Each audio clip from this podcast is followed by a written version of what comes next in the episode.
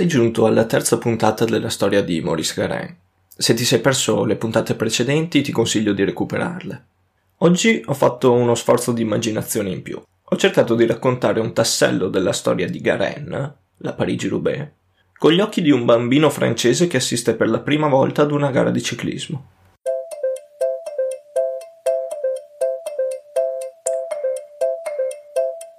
Se ci sono 100 corridori sulla linea di partenza, al traguardo ci saranno 100 storie diverse da raccontare.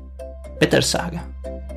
Questo è Cambio, il podcast nel quale provo a raccontarti alcune di quelle 100 storie di ciclismo.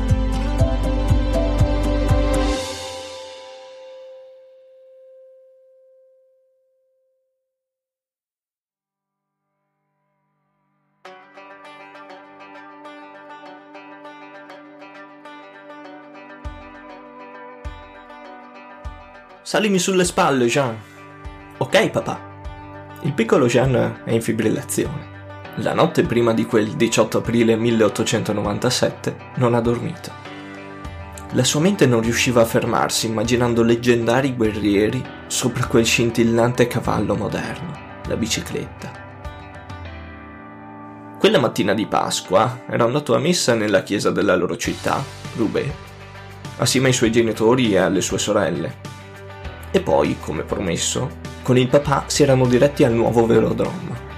Da un anno chiedeva a suo padre di portarlo a vedere quello spettacolo e da un anno si sognava quella gara.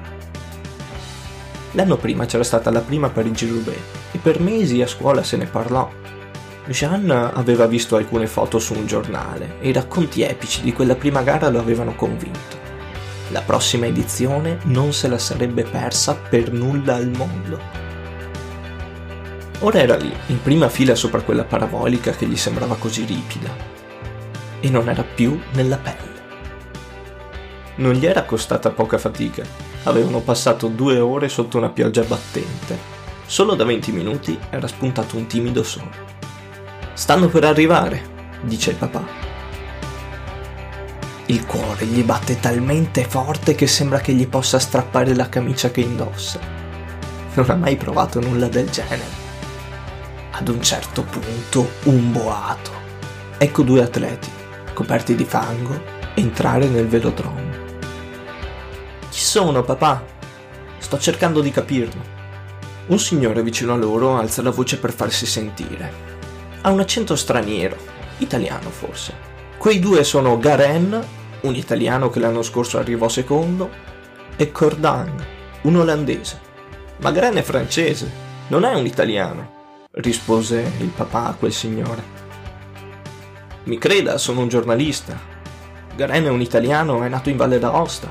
Avrà sicuramente ragione papà», pensa Jean. Un grande cartello posto vicino all'arrivo indica 6.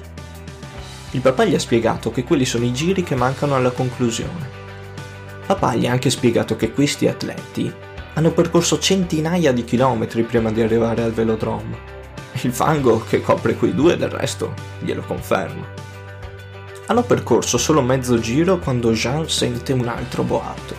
Cordang, l'olandese, è scivolato e ora cerca di risalire in sella. Nel frattempo il francese ha guadagnato un quarto di pista. «Saranno 100 metri di vantaggio», urla il padre eccitato. Come lui tutti gli altri tifosi si mettono ad urlare e così fa anche Jean. «Allè!», dice timidamente. Poi, vedendo tutti gli altri fare lo stesso, prende coraggio. «Allè! Allè, Garin!».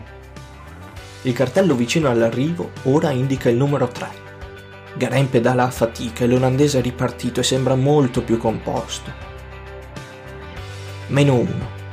Garin sembra pedalare anche con le spalle per come si muove. «Mancano solo 2 curve, tieni duro», pensa Jean. Ma l'olandese, come si chiamava? Cord qualcosa. Sta rimontando. Ha nel mirino Garin. Ultima curva. Ecco, ora lo supera, pensa Jean trattenendo il respiro e chiudendo gli occhi. Un terzo boato, più forte degli altri 2. È la folla che esulta. Garin ce l'ha fatta. Dopo 280 chilometri, ha vinto con 2 metri di vantaggio e i tifosi sono in delirio. Voglio diventare come Garin, pensa Jean. Eh sì, Garin ce l'ha fatta. Dopo la prima Parigi-Roubaix, nella quale arrivò terzo, Garin nella seconda edizione si impose con 2 metri di vantaggio su Cordani, dopo che questo era accaduto quando mancavano 6 giri alla conclusione di quella seconda Parigi-Roubaix. Come ti ho raccontato nello scorso episodio, Garin era ancora italiano nel 1897 e così l'Italia, grazie a Maurice Garin, può vantare un podio nella prima edizione di questa classica monumento e una vittoria nella seconda e nella terza edizione. Sì, perché Garin si ripeté anche l'anno successivo, questa volta non con 2 metri, ma con ben 20 minuti di vantaggio sul secondo. Nel 1901 Garin prese parte alla seconda Parigi-Brest-Paris della storia. Di cosa si tratta? Forse ci vorrebbe una puntata a parte solo per parlarvi di questa corsa. Vi basti sapere, per rendervi conto dell'epicità di questa gara, che il percorso era di 1200 km e che nei primi 40 anni della sua storia si svolgeva ogni 10 anni.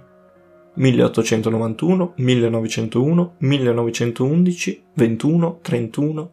Per molti atleti come Garin era chiaro che ci sarebbe stata una sola possibilità nella propria carriera per provare a vincerla.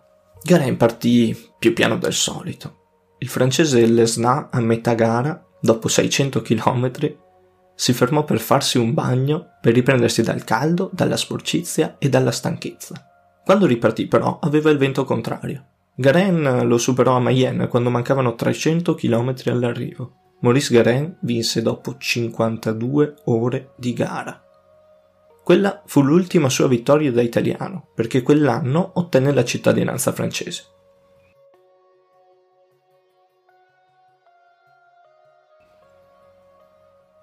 Spero che la storia di questo atleta ti stia interessando, se è così rimani con me. Dalla prossima puntata ti racconterò della sua vittoria più importante.